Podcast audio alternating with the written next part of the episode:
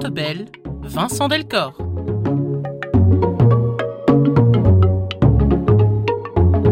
Bonjour à tous et bienvenue dans Pleins feux, une émission de Catobel. Vous êtes sur U N R C F Pleins feux aujourd'hui sur Nicolas Van Nuffel. Bonjour Nicolas. Bonjour. Vous êtes responsable du plaidoyer au Centre national de coopération au développement, le C N C D onze onze onze. Vous êtes aussi président de la Coalition Climat. On y reviendra, l'une des figures de proue hein, du mouvement climatique en Belgique, également père de quatre enfants. Et vous allez intervenir le quatre février à la House of Compassion. Vous intervenez évidemment régulièrement, vous donnez des cours, des conférences, des entretiens. La House of Compassion, c'est ce lieu important à Bruxelles, à l'église du Béguinage, lieu engagé en faveur de la justice sociale. Et le quatre février, donc à onze heures, vous y interviendrez sur le thème de la justice climatique, en débat avec d'autres personnes, notamment des acteurs du monde syndical, les grands-parents pour le climat également. Vous interviendrez plus spécifiquement sur l'apport de l'encyclique Laudato si' sur la question de la justice climatique. On y reviendra en fin d'émission. Avant cela, vous le savez, chers auditeurs, Plein feu, c'est une émission en trois parties, durant laquelle on prend le temps de faire connaissance avec quelqu'un, son parcours, ses racines, ses engagements. C'est ainsi que nous débuterons cette émission. On s'intéressera ensuite plus spécifiquement à la question de la justice climatique et peut-être aussi au rôle que la spiritualité, la religion, une encyclique telle que Laudato si' peuvent y jouer. Nicolas Van Nuffel, vous êtes euh, diplômé en relations internationales de, de l'UCLouvain. Peut-être un, un mot sur, sur ce choix des, des études que vous avez décidé de suivre et, et qui sans doute disent déjà quelque chose de, de qui vous êtes ou qui vous étiez en tout cas à l'époque.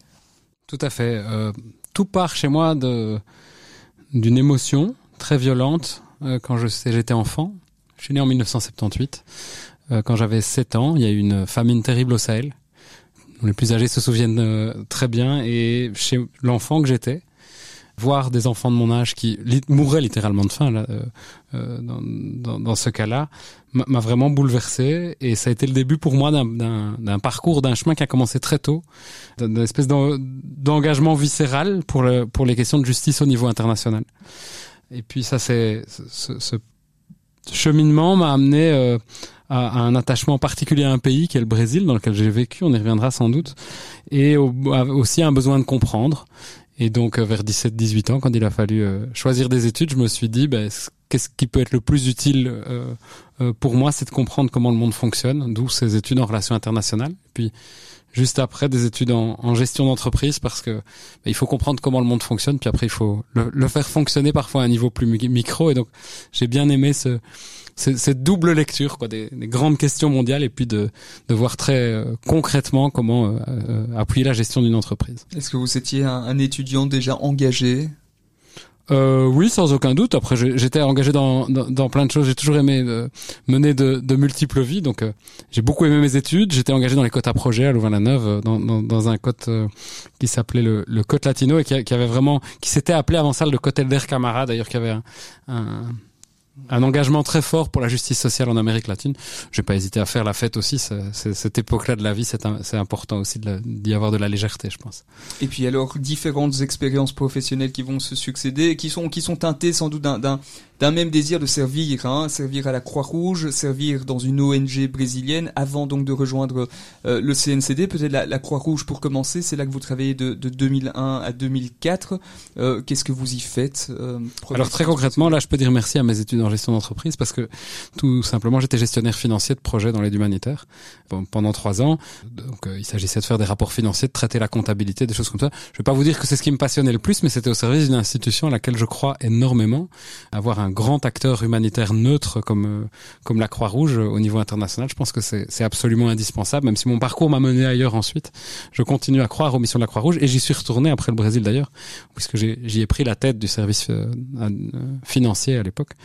Voilà, donc là j'étais plutôt dans, dans le micro, quoi, dans, dans, dans la gestion de projet.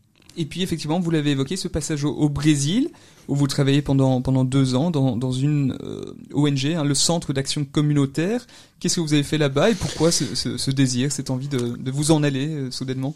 Alors l'attachement au Brésil, euh, il remonte loin, et, et il s'est concrétisé finalement par ces deux années. Mais, mais déjà à l'époque où j'étais étudiant, euh, dès l'âge de dix-neuf ans, je suis je suis parti euh, à peu près tous les étés. Je partais un mois, un mois et demi pour faire du bénévolat dans, dans cette O N G, le Centre d'Action Communautaire, qui est donc une O N G qui a été fondée au moment de la redémocratisation du Brésil en mille neuf cent soixante-dix-neuf par des anciens de la jeunesse ouvrière chrétienne. Certains d'ailleurs avaient vécu en Belgique, soit comme réfugiés, soit parce que en fait le, le siège de la J O C au niveau international est à Bruxelles. Euh, de retour au Brésil, ces gens avaient fondé cette O N G dans le but d'accompagner la redémocratisation. Et moi, j'ai commencé à l'accompagner. En, je suis allé pour la première fois en, en mille neuf cent quatre-vingt-dix-sept avec une amie de mes parents, à qui je dois beaucoup, qui avait fondé une petite association, Belgique-Brésil-Solidaire, pour créer des liens entre entre les deux pays. Elle m'a fait découvrir divers projets. Je suis vraiment tombé amoureux du Brésil, amoureux de sa culture et très attaché à cette O N G qui euh, aujourd'hui euh, a un niveau d'activité qui n'est plus celui qu'il avait à l'époque, mais qui avait une une façon d'agir euh, basée vraiment sur une véritable vision de l'éducation populaire, de, de travailler avec les gens euh, les, les les plus petits dans les favelas, euh, dans dans euh, avec des éducatrices, euh, y compris à côté de la décharge de Rio, mais en faisant confiance aux gens et au, à la puissance qu'ils ont et qu'elles ont euh, ces personnes pour euh, pour défendre leurs droits. Et ça, ça a été euh, une découverte énorme à l'âge de dix-neuf ans qui m'a amené à, à, à passer deux ans là-bas euh, en deux mille cinq deux mille six avec mon épouse. Et ces deux années ont, ont, ont vraiment joué un rôle important dans mon parcours. Je pense que je ne serais pas qui je suis, je ne serais pas là où je suis aujourd'hui sans tout ce que j'ai appris au Brésil. Je crois que ça a été d'abord un stage, le, ce que, ce que j'ai fait là-bas, sur mon rapport à la citoyenneté, mon rapport à la solidarité internationale. Et je conclurai par là, par la, la, la prise de conscience que moi qui voulais agir pour réduire les inégalités mondiales, euh, c'était chez moi que je devais le faire d'abord. Que ça, ça valait vraiment la peine d'aller faire ce, ce séjour au Brésil, mais que c'est dans ma société que j'avais les leviers pour lutter contre l'injustice, plus qu'en partant au bout du monde. Le, le, la question s'est posée à un moment. Soit on reste et on devient des immigrés, on s'insère dans la société brésilienne, soit on retourne chez nous. Mais cet entre-deux de l'expatriation, on a bien senti qu'il avait ses limites, euh, raison pour laquelle voilà, le choix qu'on a fait, ça a été de rentrer, et j'avais déjà comme objectif en rentrant, même si j'ai refait un petit passage par la Croix-Rouge entre-temps, d'agir au niveau du plaidoyer, parce que je pense que c'est par les leviers politiques qu'on peut avoir le plus, le plus d'impact, en fait. Mmh. Là-bas, au, au Brésil, il y a, y a des choses qui, qui vous touchent, qui vous frappent. Il y a cette prise de conscience de se dire, oui, pour être acteur d'un, d'un monde meilleur, je dois justement agir à un niveau euh, plus global, plus politique, et je peux le faire depuis chez moi. Oui, alors c'est, c'est une envie de ma part. Donc, euh, c'est, c'est quelque chose, un, un moteur essentiel de mon action, moi, c'est de, de ne pas hiérarchiser ni les combats qu'on a à mener, ni la manière de, mmh. de les mener. Je pense qu'il faut des gens qui soignent et il faut des gens qui préviennent. Euh, je pense qu'il faut des gens qui agissent au niveau le plus local, euh, dans les quartiers, avec des potagers communautaires, euh, dans un centre social, et cetera. Et qu'il faut des gens qui agissent euh, au niveau euh, national, voire au niveau international. Et je pense que c'est à chacun et chacune de savoir où il se sent le plus utile et où il prend le plus de plaisir, parce qu'il y a pas de, on ne changera pas le monde euh, sans y prendre de plaisir. Et donc ma réflexion, ça a été celle-là, ça a été de dire, je pense que ce à quoi moi je suis appelé, c'est d'agir au niveau du, du, du plaidoyer politique pour pour rendre le monde plus juste, mais je ne pense pas que c'est le seul moyen d'agir. Heureusement qu'il y a des gens qui euh, agissent à un, à un tas d'autres niveaux. Mon épouse, elle est, elle est psychologue, elle travaille dans une mission locale pour l'emploi euh, à Bruxelles. Elle accompagne euh, des demandeurs d'emploi, euh, elle, elle leur offre un accompagnement psychologique à côté de leur accompagnement euh, pour l'emploi. Je pense qu'elle fait un métier au moins aussi essentiel que le mien, mais voilà, elle prend son plaisir et elle, elle exploite ces talents-là. Moi, je le fais autrement. Mmh. Vous évoquez votre votre épouse. J'imagine que c'est aussi une expérience qui marque, euh, qui fonde peut-être à certains égards le couple, être confronté à, à au, au lointain, à l'au-delà, à l'étranger, peut-être aussi à la grande pauvreté. Euh... Ah, c'est clair que ça a été ça a été euh, pour pour un tas de raisons, ça a été fondateur dans dans notre histoire et c'est fondateur aussi de la façon dont dont on vit notre famille aujourd'hui, dont on dont on éduque nos enfants. Quand on a vu à quel point les, les injustices au niveau mondial peuvent toucher dans leur chair les êtres humains, on ne regarde plus le monde de la même façon. Et donc, euh, ce qu'on essaie de transmettre à nos enfants sans, sans, sans, sans culpabilisation et sans, sans leur imposer une chape de plomb, c'est, c'est la, la conscience de leurs privilèges, en fait. Euh, nous avons quatre garçons qui vivent leur parcours, qui ont leurs difficultés, euh, évidemment, mais qui ont la chance d'avoir euh, un confort matériel et affectif dans un pays en paix. Ce sont des richesses qu'on reçoit et qu'on doit pouvoir partager. Je vous parlais de ma prise de conscience à l'âge de sept huit ans de ça. Ben, j'essaye, euh, et dans mon métier et dans ma famille, de, de transmettre ça à mon petit niveau. Dans un monde en crise, certains font le choix de ne pas avoir d'enfants. Hein, ils ont peur du, du monde qu'ils vont leur léguer, ou bien ils se disent que ce sera des, des, des consommateurs, des pollueurs euh, en, en plus. Vous avez fait un choix très différent euh, et vous êtes sans doute à l'aise avec ça. Quatre enfants. Je suis, je suis à l'aise avec ça. Peut-être que si j'avais vingt ans de moins aujourd'hui, je me poserais les questions différemment. Je pense que la génération qui arrive aujourd'hui pose les questions, des questions très différemment, de choses qui, pour moi, qui est, qui est euh, bientôt quarante-cinq ans, pour, pour ma génération, certaines choses semblaient peut-être plus, plus naturelles, entre guillemets. Donc, je, je ne sais pas quel choix je ferais aujourd'hui. J'avais peut-être pas la conscience de, de, de certains éléments à l'époque, mais j'ai aucun regret. Et en tout cas, euh, même si l'élément démographique est un, un des éléments de l'équation face aux limites de la planète, je pense en tout cas qu'il faudra des semeurs d'espoir. Donc, euh, ils sont là. Je sème de l'espoir en eux. J'espère que, qu'ils le feront germer. Après le Brésil, vous revenez donc en Belgique, d'abord à la Croix-Rouge, et puis donc, vous l'évoquiez il y a quelques instants, vous rejoignez le C N C D onze onze onze. En quelques mots, pour ceux qui connaissent pas, on connaît sans doute tous de nom, mais c'est quoi exactement ce C N C D onze onze onze? Alors le C N C D onze onze onze, ben, la plupart des gens le connaissent par la deuxième moitié de son nom. onze onze onze, c'est l'opération collective de, de récolte de fonds qui a lieu chaque année au mois de novembre pour financer les projets des O N G belges un peu, un peu partout dans le monde, et qui est un aspect essentiel de notre métier. Mais au-delà de ça, on est donc le Centre national de coopération au développement. On est la coupole de plus de quatre-vingts organisations en Belgique francophone qui sont actives dans la solidarité internationale. Et notre rôle, et qui correspond beaucoup à, à mes aspirations, c'est de rassembler, tout simplement, de rassembler pour collecter des fonds, de rassembler pour sensibiliser la population belge, et de rassembler pour changer les politiques, euh, les politiques publiques. Et mon, mon travail à moi, il, se, il est essentiellement sur, euh, sur cette troisième mission-là. Donc, c'est de, de mettre les O N G, mais même plus largement, la société civile belge, ensemble, pour revendiquer du changement, parce qu'on est convaincu que, bah, tout simplement, euh, si, si on veut changer les politiques publiques, il faut avoir le rapport de force suffisant pour le faire, et que pour ça, on doit être en nombre. Donc vous êtes particulièrement en charge du, du, du plaidoyer. Ça fait à peu près quinze ans que vous travaillez au C N C D. Est-ce que vous pouvez dire que depuis quinze ans, vous avez contribué à rendre le monde meilleur? Est-ce qu'il y aurait une autre victoire, euh, une autre euh, fierté que vous aimeriez nous, nous partager? Une fierté sans doute collective, euh, puisque votre but est précisément de, de, de, de rassembler. Évidemment, il n'y a, y a, y a pas de victoire individuelle dans, dans ce métier-là. Est-ce qu'on a rendu le monde meilleur? Euh, ce serait, ce serait sans doute très prétentieux de le dire. Est-ce que on a permis quand même d'obtenir des victoires et de, de, de commencer à tracer un chemin vers un monde meilleur? Oui, j'y crois. Alors, plusieurs choses me, vi- me viennent en tête, mais si je devais en citer une, hein, vous avez dit en me présentant que je suis aussi président de la Coalition Climat. Ben, en deux mille dix-huit deux mille dix-neuf, on a mis les gens dans la rue par dizaines, voire centaines de milliers, semaine après semaine, euh, pendant des mois, et il y a encore eu des marches depuis d'ailleurs. Ben, on se rend compte que marcher, ça marche.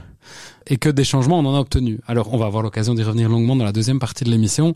Ça va pas assez vite, ça va pas assez fort, c'est pas assez solidaire, mais ça n'empêche qu'il y a un changement culturel et politique gigantesque qui est en train de se passer. Le deux décembre deux mille dix-huit, à la première des grandes marches pour le climat, on était près de cent mille dans les rues de Bruxelles.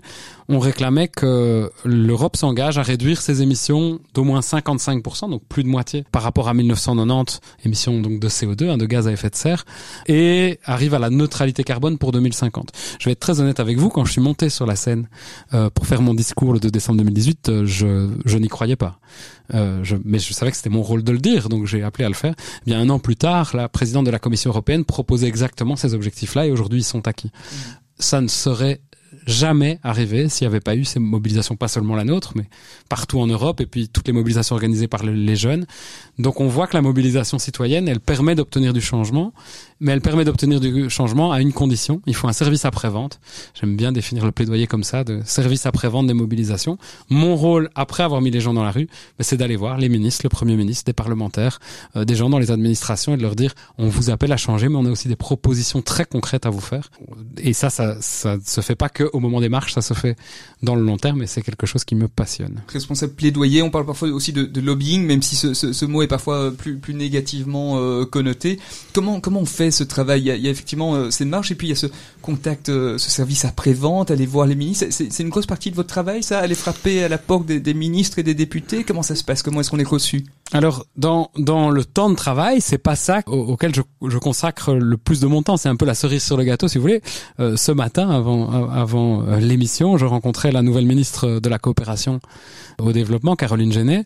On était d'ailleurs assez flattés, puisque juste après sa nomination en décembre, on a été les deux coupoles, hein, le C N C D onze onze onze et son équivalent flamand, qui s'appelle tout simplement Elvelvel, onze onze onze. Elle nous a directement contactés pour nous rencontrer et écouter nos priorités. Euh, ça, c'est le résultat de tout le travail au préalable. Et donc, le plaidoyer, en gros, on peut dire qu'il se concentre sur trois, euh, trois dimensions. Une première dimension, c'est réunir.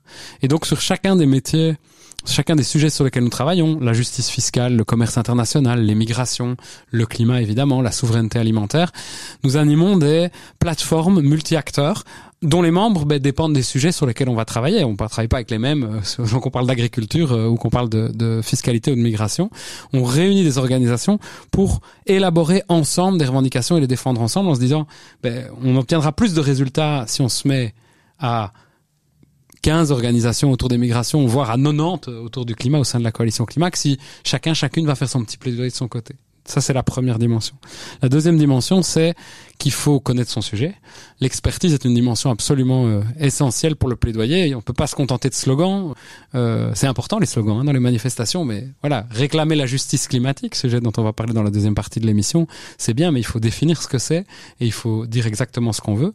Et donc, on passe beaucoup de temps à lire, à étudier, à écrire, pour faire des propositions et les défendre, que ça soit dans une radio comme aujourd'hui, que ça soit dans des conférences euh, ou vis-à-vis euh, des, des parlementaires. Et puis, il y a cette troisième dimension dont je disais c'est la cerise sur le gâteau. Ben c'est si vous réunissez suffisamment de monde et si vous avez des propositions concrètes pour rendre le monde plus juste et plus durable, ben vous, vous avez plus de chances d'être écouté. Et donc, en effet, on se retrouve à rencontrer un parlementaire, une ministre, voire même euh, récemment, au mois de décembre, on a eu l'occasion de rencontrer le Premier ministre Alexander De Croo.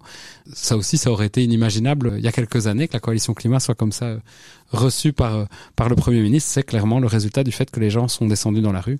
Donc, il faut qu'ils continuent. On en reparlera peut-être plus tard. Nicolas Van Nuffel, on va marquer une première petite pause. Juste avant ça, euh, enfin, en, en thème de cette pause, vous nous, vous nous ramenez euh, en Amérique latine. Hein, vous avez choisi une, une chanson qui vient de là, vous pouvez peut-être nous la présenter en deux mots? Alors oui, j'ai, j'ai, j'ai choisi une chanson euh, avec laquelle j'ai un rapport particulier. C'est une chanson qui, vient, qui a été euh, écrite par une chanteuse chilienne qui est décédée, euh, qui a été euh, assassinée au moment euh, du coup d'état de Pinochet en dix-neuf cent soixante-treize et qui a été rendue célèbre par une chanteuse euh, argentine qui s'appelle Mercedes Sosa. Cette chanson s'appelle Gracias a la vida, merci à la vie.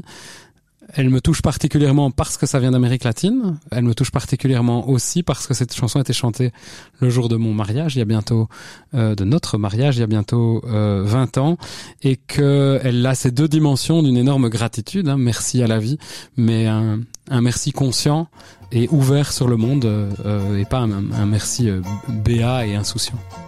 Gracias a la vida que me ha dado tanto, me dio dos luceros que cuando los abro perfecto distingo lo negro del blanco, y en el alto cielo su fondo estrellado, en las multitudes el hombre que yo amo. Gracias a la vida que me ha dado tanto, me ha dado el oído que en todo su ancho graba noche y día, grillos y canarios, martillos, turbinas, ladridos, chubasco, y la voz tan tierna de mi bien amado. Gracias a la vida que me ha dado tanto, me ha dado el sonido y el abecedario, con él las palabras que pienso y declaro, padre, amigo, hermano, y luz alumbrando la ruta del alma del que estoy amando. Gracias a la vida que me ha dado tanto, me ha dado la marcha de mis pies cansados, con ellos han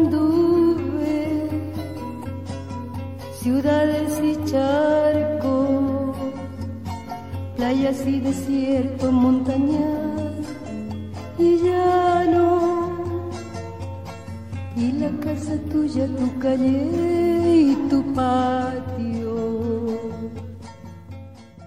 Vous êtes toujours dans Pleins feux, Pleins feux aujourd'hui sur Nicolas Van Nuffel, responsable du plaidoyer au Centre national de coopération au développement onze onze onze, président aussi de la Coalition Climat. C'est en deux mille huit hein, que vous avez rejoint le C N C D onze onze onze.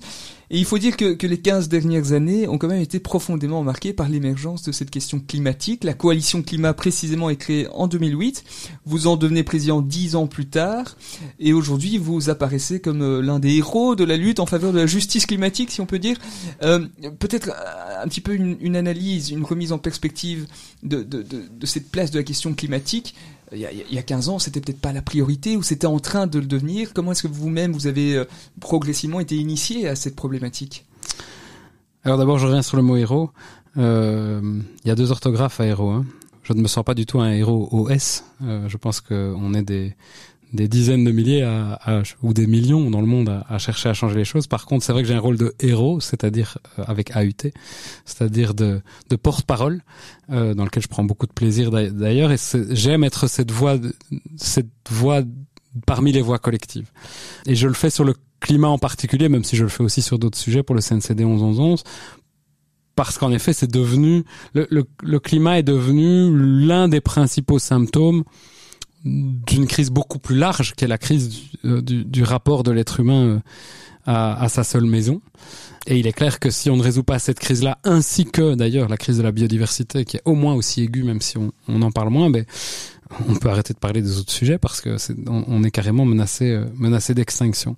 Alors en effet, quand de, même si je m'étais sans doute déjà intéressé à la, à la, à la question euh, préalablement, il se fait que le, le hasard euh, fait parfois bien les choses. Quand j'arrive mi-juin deux mille huit euh, au C N C D onze onze onze, j'arrive le lundi et on me dit demain, mardi, euh, bah, première réunion à l'extérieur, il y a la fondation de la S B L Coalition Climat. Euh, ce serait bien que tu ailles euh, nous y représenter. Et donc, je, je, il se fait que du coup, je fais partie des fondateurs de la Coalition Climat, mais sans aucun mérite. J'y étais euh, un simple émissaire. J'ai ensuite eu l'occasion de, de participer à la construction de cette, de cette organisation, à la première mobilisation importante en deux mille neuf, juste avant le sommet de Copenhague. J'ai pu aller au sommet de Copenhague euh, à l'époque. Et c'est vrai qu'on avait vraiment l'impression, à l'époque, qu'on, je vais employer une image de, de circonstance, qu'on prêchait dans le désert. Faut se remettre dans le contexte deux mille huit deux mille neuf. Donc en deux mille huit, il y a une gigantesque crise financière hein, qui éclate aux États-Unis et qui, qui rebondit chez nous. Et c'est vraiment un aspect marquant entre cette époque-là et aujourd'hui. À l'époque, on nous répondait vraiment, mais attendez un peu avec votre climat. On va d'abord s'occuper de, de la crise financière, puis on s'occupera de la crise économique et de la crise sociale qui en découle. Et puis, une fois qu'on aura relancé la machine, on pourra s'attaquer à, à ce problème du climat. Et vous, de... votre point de vue, c'est de dire, ben non, attendez, euh, le climat, c'est au moins tout aussi important. Voilà, c'est ça. Donc, pour moi, déjà, à l'époque, Je, je voyais, enfin nous voyons, euh, nous comme C N C D onze onze onze et comme Coalition Climat, le climat comme un enjeu transversal qui est aussi un enjeu économique et un enjeu social. Et on appelait déjà à l'époque à profiter entre guillemets de l'opportunité. Une crise, c'est aussi une opportunité pour relancer la machine autrement. On n'a absolument pas été entendu à l'époque. Le monde politique économique s'est entêté dans un modèle complètement dépassé, euh, productiviste, et on en paye les, les pots cassés aujourd'hui, et d'un point de vue climatique, et d'un point de vue biodiversité, et d'un point de vue santé, hein, puisque je rappelle que la crise de covid dix-neuf est une crise issue de la biodiversité. Hein. Beaucoup de, de, de des pandémies viennent de ce qu'on appelle les zoonoses, hein, des maladies qui nous sont transmises par les animaux parce qu'on envahit le, euh, leur espace. Aujourd'hui, on sent qu'il y a quand même une prise de conscience beaucoup plus grande de cette relation entre entre les multiples crises. J'espère qu'on y a un peu contribué. Mais on a on a vraiment vécu entre-temps cette cette espèce de de traversée du désert.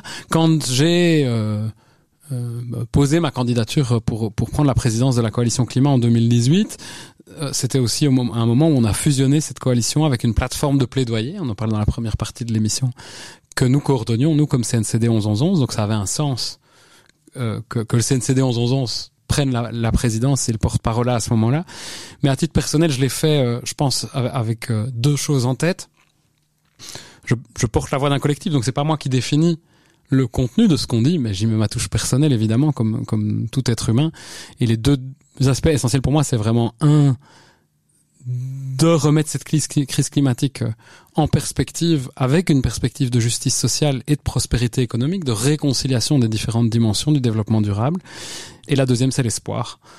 Face à cette crise terrible ou à ces crises terribles qu'on affronte, il faut de la peur. Sinon, on n'agira pas. Il faut de la colère aussi.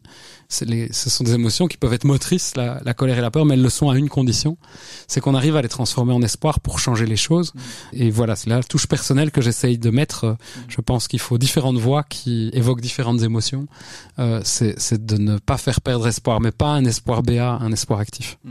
Euh, deux mille huit, hein, crise, crise financière. deux mille dix-huit, vous devenez président de la Coalition Climat. C'est aussi l'été où on a des, des chaleurs assez extraordinaires. Sans doute que c'est aussi un des phénomènes qui contribue au fait que la question climatique s'impose alors euh, sur euh, sur l'agenda politique. Oui, c'est clair que euh, les changements qu'on a pu connaître, je pense, sont le résultat de différents éléments. Ce que moi je vois comme élément euh, clé dans euh, cette prise de conscience à partir, euh, enfin prise de conscience progressive, mais qui amène des, des, des changements dans, dans, dans l'action à partir de deux mille dix-huit, c'est un les multiples rapports scientifiques qui viennent nous expliquer ce qui se passe. Mais il y en avait déjà avant, il y en avait depuis mille neuf cent quatre-vingt-dix, et si vous allez lire le premier rapport du GIEC en mille neuf cent quatre-vingt-dix, quasiment tout est dit. Donc les rapports scientifiques, ça suffit pas. Deux, ben, le long travail de conscientisation qu'on a pu faire à un tas de niveaux, euh, dans les médias, dans les écoles, euh, partout, pour euh, expliquer ce qui se passait. Trois, en effet, deux mille dix-huit, c'est un des, même si on avait déjà eu euh, avant, un des premiers étés vraiment bizarres qu'on a vécu, hein, donc une grosse canicule pendant l'été, et puis un été qui s'était prolongé euh, quasiment jusqu'à la fin du mois d'octobre. Il avait fait des températures euh, euh, tout à fait anormales, et je pense que ça avait contribuer à ça, et je pense que ça a été ce mélange de, de, de plusieurs dimensions qui ont amené les gens euh, à se mobiliser, à descendre dans la rue, avec parfois la conjonction des trois. Il se fait que début octobre, donc en septembre, en octobre et en novembre euh, deux mille dix-huit, euh, on avait organisé avec un collectif citoyen qui s'appelle Rise for Climate des petits rassemblements de, de moins grande ampleur devant le Parlement européen. Il se fait qu'on en a organisé un début octobre et qu'il est tombé le jour de la publication du rapport spécial du GIEC Euh, qui avait été commandé pour euh, voir les comment on pouvait rester sous un virgule cinq degré de, de réchauffement. Et il se fait que ce jour-là, il faisait vraiment particulièrement euh, estival alors qu'on était début octobre. C'est, donc c'est, c'est les trois dimensions se rejoignent parfois. Euh, ça avait fait que ben, du coup les médias avaient commencé à parler de ce genre de sujet de façon plus forte et qu'on avait pu appeler à la mobilisation. Et je crois que la mobilisation citoyenne elle-même a entraîné de la part des médias et du monde politique, un intérêt qui, qui n'a depuis plus décru. Maintenant, malheureusement, les crises ont empiré chez nous depuis. Et c'est clair que les, les terribles étés deux mille vingt et un et deux mille vingt-deux qu'on a connus euh, en Belgique, hein, avec d'abord euh, les, le, le drame que la Wallonie a connu, en particulier la région de la Vesdre euh, a connu euh, en deux mille vingt et un avec euh, des inondations qui, qui ont un lien évident avec le dérèglement climatique. Hein. Alors, une inondation n'est jamais directement liée Euh, individuellement au dérèglement climatique, mais on sait que le réchauffement va amener des phénomènes comme ce qu'on a connu euh, cette nuit-là à répétition dans les dans les années à venir. Et puis l'année suivante, l'exact inverse, une une, une sécheresse et une canicule l'été deux mille vingt-deux mmh. euh, que nos agriculteurs ont, ont, ont payé au prix fort.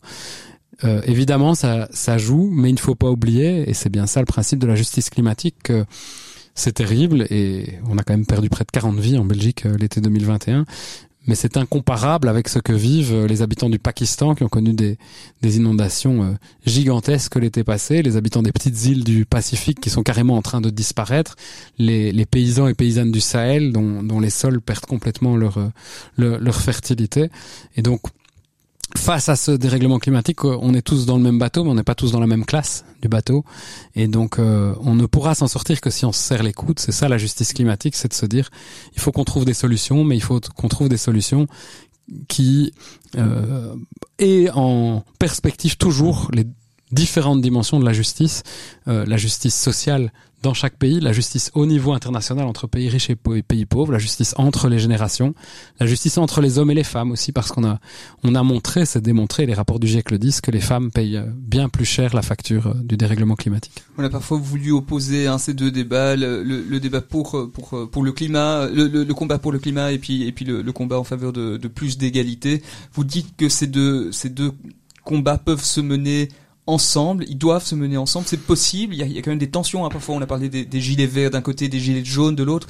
Quel est le, l'équilibre, quelle est la, la, la ligne de crête qu'il, qu'il faut pouvoir euh, développer? Alors, euh, il faut, les, on, on, on n'y arrivera pas autrement. Donc, euh, les gilets jaunes, c'est quoi? C'est la démonstration que quand on essaye de faire du climat sans perspective de justice sociale, on crée de la casse. Les gilets jaunes, c'est un mouvement né du fait que le président de la République française, Emmanuel Macron, a décidé simultanément de supprimer l'impôt sur la fortune et d'établir une taxe carbone, qui est une, donc une taxe euh, sur la, la consommation d'essence, principalement payée par les petites classes moyennes, surtout en milieu rural, hein, de gens qui n'ont pas accès aux transports en commun. Donc là, c'est clairement, on fait du climat sans vision de justice sociale, et donc on fait exploser la, la marmite, euh, la marmite sociale. Et donc, on doit absolument avoir Euh, en perspective, quand on affronte cette, ces questions climatiques, la, la dimension de la justice sociale, parce que ça amènera des solutions, premièrement, et parce que sinon, je dis, sans ça, on va, on, on, on va créer des injustices, on va créer de la, de la colère sociale euh, à tous les niveaux. Et il ne faut pas oublier que dans les causes du dérèglement climatique, les inégalités font partie des causes. Je vais vous donner quelques chiffres. Si vous prenez les émissions de gaz à effet de serre au niveau mondial, la moitié des émissions de, dans le monde entier, la moitié des émissions sont le fait des dix pour cent les plus riches de la population, dont nous et la plupart des gens qui nous écoutent euh, ici font très probablement partie. On n'est sans doute pas dans les, ou pas toutes et tous dans les dix pour cent les plus riches de la population belge, mais au niveau mondial, les classes moyennes belges font partie des dix pour cent euh, les plus riches de la planète. Et dans ces cinquante pour cent, il y a un, dans ces dix pour cent, pardon, de la population, il y a un pour cent, le pourcent le plus riche de la, de la planète, ben, à lui seul, il consomme seize pour cent des émissions de gaz à effet de serre. Donc, on ne pourra pas résoudre le problème si on ne pose pas des questions comme la question des jets privés, la question de, de, de, de toute une série de modes de vie des plus riches. Donc, on doit le faire pour des raisons sociales et d'acceptabilité sociale des mesures, mais on doit le faire aussi parce que c'est là qu'on va aller chercher euh, les, sol- les, les solutions et les moyens financiers. L'argent, il est là. Le monde n'a jamais été aussi riche. Ce sont les finances publiques qui sont malades, mais c'est parce qu'on va, on va pas chercher l'argent là où il est. Si on luttait plus efficacement contre la fraude fiscale, si euh, on discutait d'un, d'un impôt sur la fortune, par exemple, alors on parle pas des, des petites fortunes des classes moyennes, mais si, si on discutait d'un impôt pour les gens qui, qui possèdent des millions, des dizaines de millions, voire des milliards, on pourrait aller chercher l'argent. Vous savez, aux États-Unis, il y a même des milliardaires aujourd'hui qui s'associent pour dire « s'il vous plaît, taxez-nous ». Le monde est terriblement inégal aujourd'hui, mais l'argent, il est là. Quand vous analysez un petit peu les politiques publiques mises en place par la Belgique, quelle est votre évaluation? Quel est le bulletin que vous aimez le, leur donner? On sait que la Vivaldi, bah, il lui reste une petite année sans doute avant, avant d'être pleinement en campagne électorale. Un bon bilan pour cette Vivaldi sur le plan de la justice climatique? Alors déjà, quand on fait le bilan de la Belgique euh, en matière de justice climatique, on peut pas s'arrêter au gouvernement fédéral parce que énormément de compétences concrètes pour résoudre la crise climatique, les bâtiments, l'agriculture, l'économie, et cetera, sont des compétences qui se retrouvent dans les régions. Donc euh, nous, on regarde plus globalement la Belgique d'abord avant d'en, d'entrer dans les détails. La Belgique a un très mauvais bilan historique en matière euh, climatique, et en particulier la dernière décennie. Il a été une décennie de paralysie de l'action climatique en Belgique, et qui s'est vraiment montrée dans, dans les chiffres, puisque entre deux mille quatorze et deux mille dix-neuf, avant la, la crise de Covid, les émissions de la Belgique n'ont plus baissé. Elles sont euh, tout simplement stagnées, alors qu'elles devaient normalement euh, continuer en vertu du protocole de Kyoto euh, à diminuer. Donc le bilan de la Belgique, il est vraiment pas bon. Si on regarde la législature actuelle, ben, il faut aussi dire quand ça va mieux. On, on a quand même vu une série d'évolutions, en partie imposées par l'Europe. Hein. Je parlais tout à l'heure de, du, du, du pacte vert européen et des objectifs qui avaient été fixés euh, au niveau européen, qui nous mettent sur une trajectoire qui n'est pas encore suffisante, mais qui accélère la transition vers une, une, une économie sans carbone.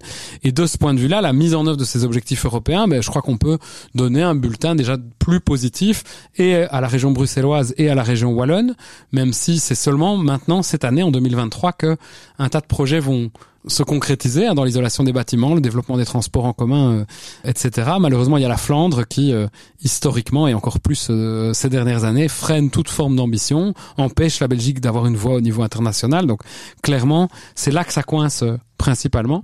Et si je dois dire quelques mots de la Vivaldi, ben, au niveau au niveau climatique, il y a des, des choses intéressantes qui ont été faites.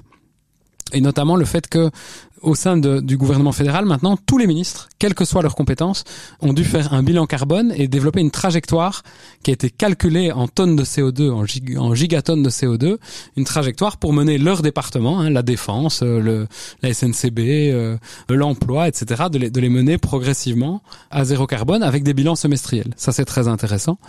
Maintenant, plus globalement, on sent quand même que les élections euh, approchent à grands pas et qu'il devient difficile de décider dans tous les gouvernements et notamment au sein du gouvernement fédéral. Donc, s'il en a l'un ou l'une euh, parmi les ministres qui nous écoutent aujourd'hui, je pense qu'on ne peut appeler ce gouvernement qu'à une chose, c'est d'agir jusqu'au bout et de ne surtout pas euh, déjà vivre l'année deux mille vingt-trois en campagne électorale.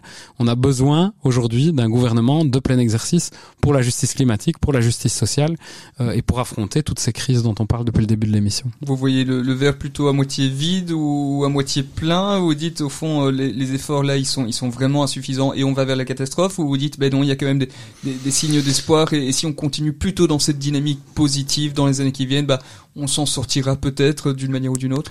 Alors, j'ai un tempérament qui, qui me pousse à avoir, à avoir le verre à moitié plein et tout ce qu'on a pu faire bouger, c'est ce que je disais tout à l'heure, mais je ne peux pas euh, voir uniquement ce verre à moitié plein ou ce verre euh, au quart plein parce qu'il y a les trois quarts vides.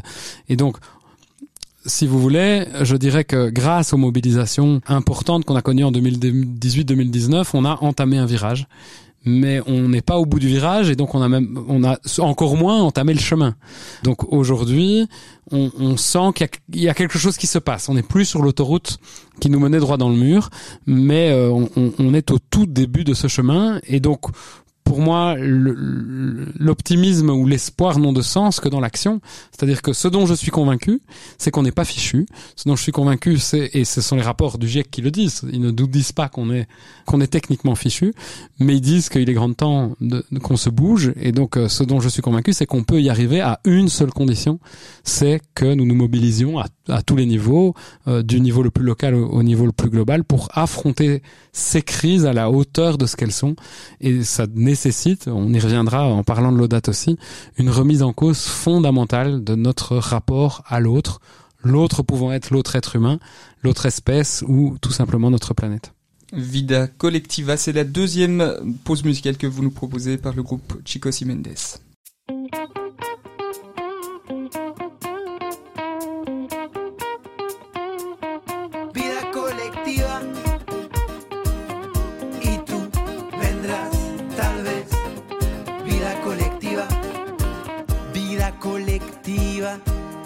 Es mi cotidiano vivir agrupado, es mi decisión una comunidad de solidaridad, eres nuestra fuerza. Vida colectiva, vida colectiva, es mi cotidiano vivir agrupado, es mi decisión una comunidad de solidaridad, eres nuestra fuerza collectiva. En chassement de vie, tu multiplies joie et désarroi par douze, dix fois parfois. Les temps morts, les farnientes et l'été, nos vies sont désormais toutes multipliées. Les amuser, les coups de gueule, à n'être jamais seul. J'écoute les horizons de centaines de conversations, j'apprends l'attention en multiplication. Oh maison de l'amour, croisée de parcours, tu vaux bien le détour, nos énergies en aller-retour. La météo est dansante, au rythme dépassant, sous le même toit que de chantier de moi. À perdre un peu en unicité, gagner en malléabilité. La vie de groupe sous commune, pas de vie de coupe sous la lune. Vida colectiva, es mi cotidiano, vivir agrupado, es mi decisión, una comunidad de solidaridad, eres nuestra fuerza. Vida colectiva.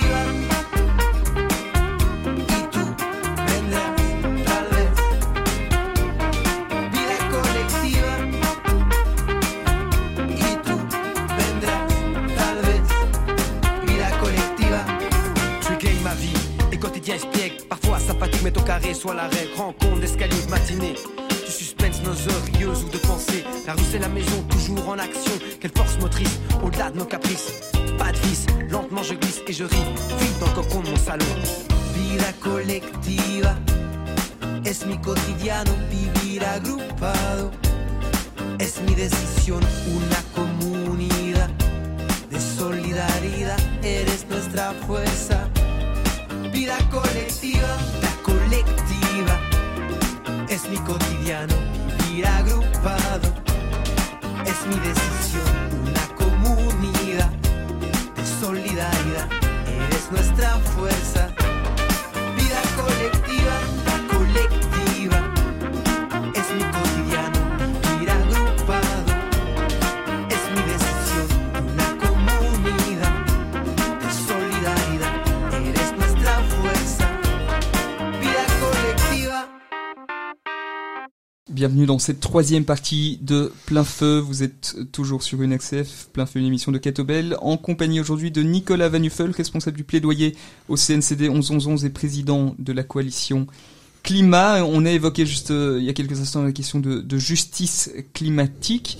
Euh, on a évoqué aussi tout à l'heure la, la, la place des émotions, la place de la peur, mais aussi celle de l'espoir. Vous-même, comment vous situez? Vous disiez euh, plutôt, plutôt optimiste de nature. Mais en même temps, la peur, vous dites, est un moteur à l'action ? Oui, absolument euh, nécessaire. Donc, n- nos émotions n'ont du sens aussi que dans, dans leur complexité et dans la, la façon dont elles se mettent euh, en, en relation les unes avec les autres. Et donc, euh, ce que ce que j'ai appris aussi en écoutant euh, en, en écoutant des, des gens plus experts que moi euh, euh, sur ce sujet-là, et je pense notamment à une, une, une chercheuse Euh, de la V I B qui s'appelle Louise Knops, qui a, qui a beaucoup travaillé sur le lien entre émotion et politique, c'est qu'il faut de ces différentes émotions. Si je, je pense que la peur seule peut être paralysante. On sait que quand fa- face à la peur, notre cerveau reptilien se, se met en action, hein, donc euh, on, on s'enfuit, on se congèle euh, ou on se bat. Mais se battre peut prendre une dimension positive, mais ça ne peut et donc ça peut amener à la colère aussi. Mais tout ça ne, ne, ne peut fonctionner que si derrière on a l'espoir que ça peut changer. Parce que si, si on n'a pas euh, de, de perspective, de, de porte qui s'ouvre, alors le danger c'est d'abandonner, c'est de baisser les bras. Et donc, le rôle qu'on a, euh, et c'est, c'est des choses dont on discute beaucoup avec d'autres gens qui, qui jouent ce rôle de porte-parole sur le climat. Je pense notamment à mon amie Adélaïde Charlier, hein, qu'on a beaucoup vu dans les médias aussi, qui a été la, la co-fondatrice du mouvement Youth for Climate, qui avait animé les rues en deux mille dix-neuf. Je, on doit euh, éviter trop d'espoir, parce que l'espoir béat ne fait pas agir. Et donc si on se dit c'est bon, c'est résolu, ben on est fichu. Et on doit éviter trop de désespoir, parce que si on se dit qu'on est fichu, on n'agira pas, et alors on sera vraiment fichu. Et donc voilà, je pense que que notre rôle euh, quand on nous tend un micro, c'est de dire euh, ce n'est pas encore fichu, mais il est grand temps d'agir. Et que euh, personne n'est, n'est trop petit, trop jeune, trop vieux pour, euh, pour faire sa juste part, pour transformer notre monde, pour qu'il soit tout simplement un tout petit peu plus juste et plus durable, et qu'on puisse offrir euh, à nos enfants qui vivent déjà un, un vingt et unième siècle qui leur permettra de, de, de, de passer au-dessus de, de cette crise énorme, sans leur vendre euh, monts et merveilles, parce que le vingt et unième siècle va être un siècle difficile. Euh, c'est dur hein, pour les parents que nous sommes de, de nous rendre compte que, quoi qu'il arrive, en fait, le, le monde que nous allons léguer à nos enfants sera un monde plus difficile que celui que nous avons reçu, et encore plus que nos, celui que nos parents avaient reçu, mais qu'il est encore temps pour agir pour que dans la deuxième moitié du siècle, la crise se résorbe petit à petit. La bonne nouvelle, c'est que Euh, et ça c'est Jean-Pascal Van Ypersel, le, le, l'ancien vice-président et actuel candidat à la présidence du GIEC, qui, le, qui, qui a attiré mon attention là-dessus. Dès le moment où on atteindra la neutralité carbone, ce qui consiste à dire on envoie euh, plus de C O deux dans l'atmosphère, en tout cas on parle de neutralité nette, hein, il y en aura toujours un petit peu qu'on envoie dans l'atmosphère mais qu'on la réabsorbera par des forêts par exemple. Mais dès ce moment-là, la crise va petit à petit se résorber. Ça prendra du temps, mais on, on, on a l'espoir qu'au vingt et unième, au vingt-deuxième siècle, pardon, euh, euh, on puisse aller de l'avant. Donc c'est ça qui est difficile, c'est que votre espoir, parce que justement, oui. C'est quoi exactement ? C'est de dire on va on va sauver la planète, euh, ou on va sauver notre système, ou on va éviter des, des catastrophes, ou c'est quoi exactement ? Alors, notre... un espoir raisonnable qu'on peut cultiver. Alors la planète, euh, elle survivra. Hein, la planète ne vit pas.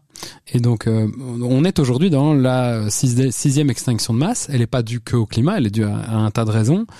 La question n'est pas de savoir si la planète va survivre. La planète va survivre. Je suis convaincu que la vie survivra. La question, c'est est-ce que l'être humain survivra ?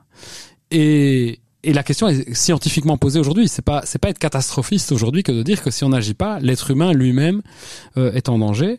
Et à un moindre niveau, même sans en arriver à une, dis- une extinction, on, on, on ne peut pas exclure un effondrement civilisationnel comme celui qu'on a pu connaître à la fin de l'Antiquité avec la, la chute de l'Empire romain, par exemple. Et personne ne souhaite ça.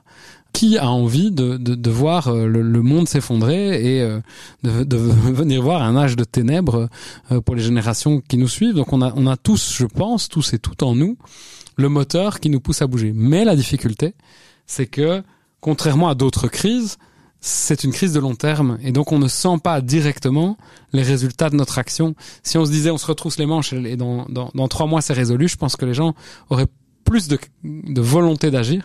La grande difficulté aujourd'hui, c'est de dire ça va être long, c'est un marathon qu'on va devoir affronter, mais il vaut vraiment la peine d'être mené, je pense. Un marathon, euh, vous évoquiez tout à l'heure les, les personnes dans les rues. Au fond, ces, ces dernières années, bon, il y a eu, il y a eu le Covid, il y a eu, il y a eu la guerre en Ukraine, il y a eu d'autres sujets de, de mobilisation.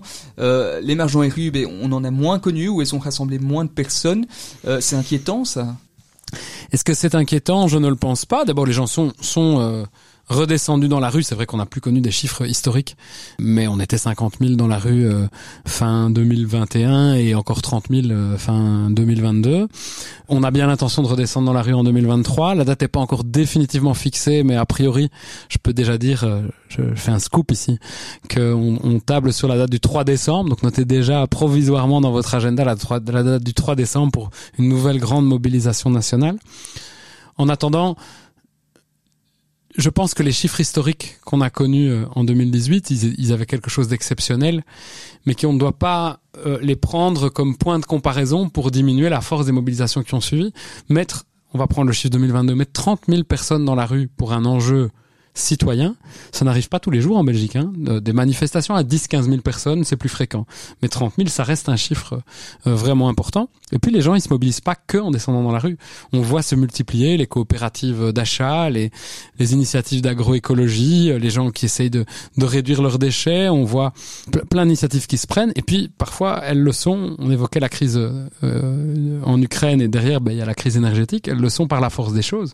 Les chiffres aujourd'hui montrent que les gens contraints et forcés par la crise énergétique, sont en train de mettre en place des stratégies pour diminuer leur consommation d'énergie. L'essentiel aujourd'hui, c'est que on ait un appui des pouvoirs publics pour pérenniser ça. Le but n'est pas que les gens gèlent dans leur appartement. Euh, le but, c'est qu'on ait un confort de vie suffisant sans attaquer notre planète. Et donc, pour ça, il faut, par exemple, absolument qu'on lance des plans massifs d'isolation des bâtiments. Et ça ne doit pas se faire uniquement en pointant les gens du doigt en disant euh, isolez votre maison, d'abord parce qu'il y en a un tas qui ne sont pas propriétaires de leur, de leur logement, mais aussi parce que c'est un chantier d'une telle ampleur qu'on ne peut le mener que collectivement. Et le plus bel outil qu'on a pour agir euh, collectivement, ça s'appelle l'État dans une démocratie, et je pense qu'il a son rôle à jouer. Nicolas Van Nuffel, le quatre février, vous interviendrez à la House of Compassion, c'est l'église du Béguinage à Bruxelles, quatre février à onze heures. Vous allez euh, plus particulièrement y parler de l'apport de Laudato si' par rapport aux enjeux de, de justice climatique. Laudato si', on le sait, c'est cette encyclique sociale signée par le pape François en deux mille quinze déjà. C'est un texte qui vous inspire, que vous appréciez particulièrement? C'est un texte qui m'a... qui, qui euh... a beaucoup euh, alimenté euh, ma réflexion en effet, que euh, je je dois dire que quand je l'ai lu euh, au moment de sa sortie, j'ai été assez euh, bouleversé, positivement étonné, avec une impression que que ben, à travers ce message, ben, l'Église catholique euh, retrouvait ce qui est sa mission première sans doute, qui est de de, de parler à ses fidèles et plus, plus largement à l'humanité des grands enjeux qu'elle affronte. Et euh, d'ailleurs, c'est très frappant, moi qui lis beaucoup euh, sur la, la, la question du climat et sur d'autres questions euh, de, de, à diverses sources, à, tel, à quel point Laudato si' est cité bien au-delà des, des milieux de, de fidèles catholiques, quoi. Il y a des éléments vraiment extrêmement intéressants au, à, dans le texte écrit par, par le pape François, pour justement remettre, comme on l'a dit à plusieurs reprises dans l'émission, en perspective la question du climat à partir d'un modèle économique qui est fondamentalement néfaste et qui va puiser ses racines très loin dans l'histoire de l'humanité, qui est un modèle de rapport à l'autre que moi j'appelle basé sur euh, sur l'extractivisme, sur l'exploitation, la cupidité.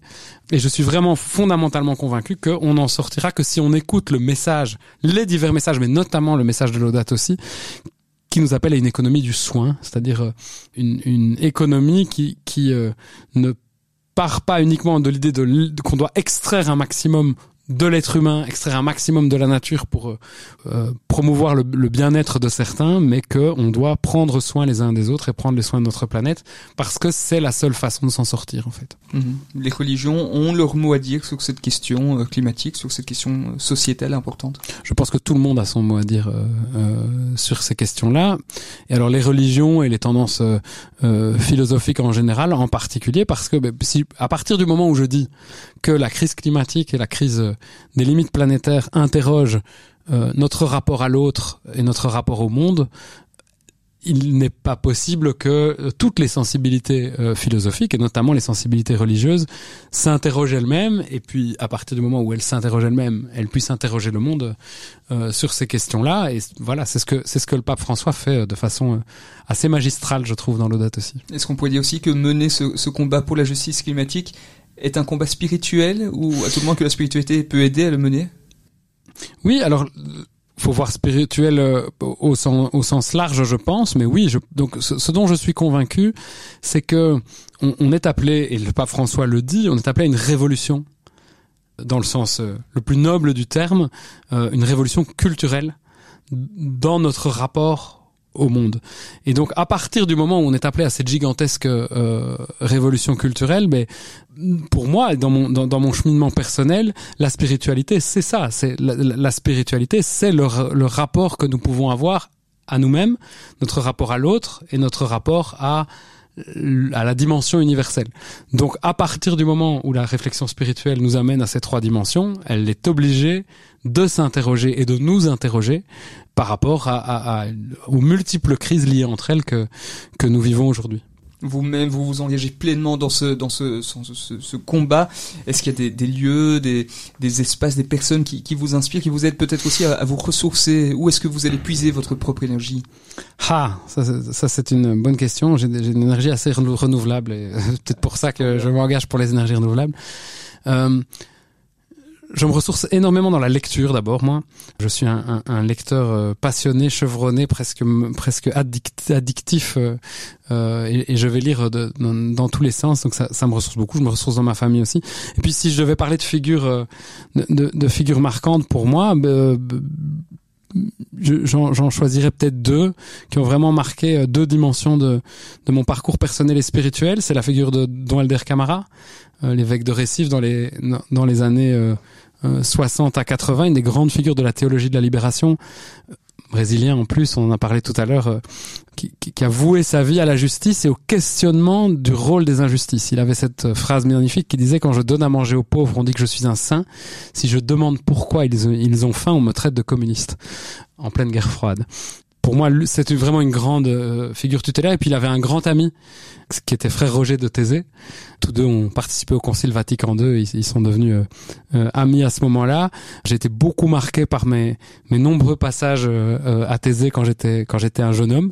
J'espère d'ailleurs y, y emmener mes enfants, euh, mes enfants prochainement. Euh, pourquoi je choisis ces deux figures-là? Parce que, pour moi, ce sont une figure de la justice et une figure de la paix. Et la justice et la paix, c'est évidemment deux dimensions absolument essentielles que de nouveau on retrouve dans, dans Laudato si', mais qui sont deux dimensions qui peuvent entrer en conflit à certains moments. On peut choisir la justice au détriment de la paix, ou choisir la paix au détriment de la justice. Et pour moi, les deux, ces deux grandes figures sont deux figures justement qui euh, ont cherché cette réconciliation, même si chez l'un, il y a un accent sur la justice très très fort, et sur l'autre, sans doute plus euh, un accent sur la paix. Euh, voilà, je, le, leur amitié a, a beaucoup de sens pour lier ces deux dimensions. Vous évoquiez vos, vos enfants aussi, quatre enfants. J'imagine qu'à table, on, on parle régulièrement de, de, de climat. Comment est-ce qu'on peut accompagner des plus jeunes sur ces questions qui suscitent aussi, et on, et on l'a dit, hein, de la peur, de l'angoisse? Comment est-ce qu'on peut en parler de manière réaliste et, et apaisée, et, et, et en apportant une forme d'espérance? Ça, c'est une, une, une très large question, évidemment. Euh... Bon, d'abord, on parle pas que de ça en famille, hein, je vous rassure. Je me suis toujours... Euh, je me suis toujours euh...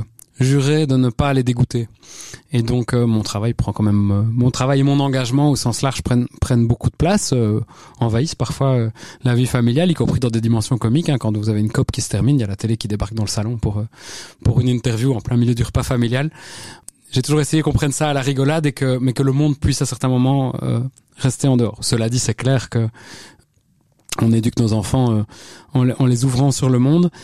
J'ai pas de recette miracle, mais je pense que ce que je suis devant ce micro, c'est ce que je suis en famille. Je joue pas un personnage, et donc euh, j'essaye dans dans dans tous les endroits où je vais, y compris vis-à-vis de mes enfants, de de doser hein, ces dimensions de l'espoir et du, du réalisme aussi face à la crise. Et donc euh, voilà, je leur vends pas du rêve, mais j'essaie de leur faire prendre conscience que s'ils veulent rendre le monde plus juste pour y vivre mieux, ben, il faut qu'ils agissent. Nicolas Van Nuffel, merci d'avoir été notre invité dans Plein Feu aujourd'hui. Merci, c'était un plaisir d'être avec vous. Chers auditeurs, très belle suite de journée. N'hésitez pas à réécouter cette émission sur catobel point b e.